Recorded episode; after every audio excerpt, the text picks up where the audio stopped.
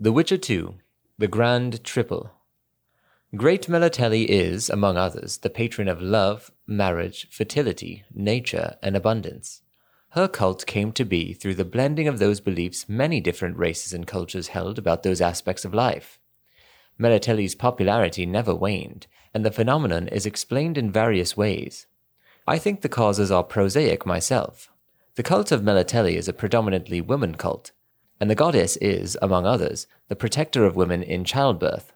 A delivering woman has to scream, and apart from the usual yells and empty promises that she'll never give herself to another mangy man again, the woman has to call some deity for help, and Melitele fits the bill perfectly.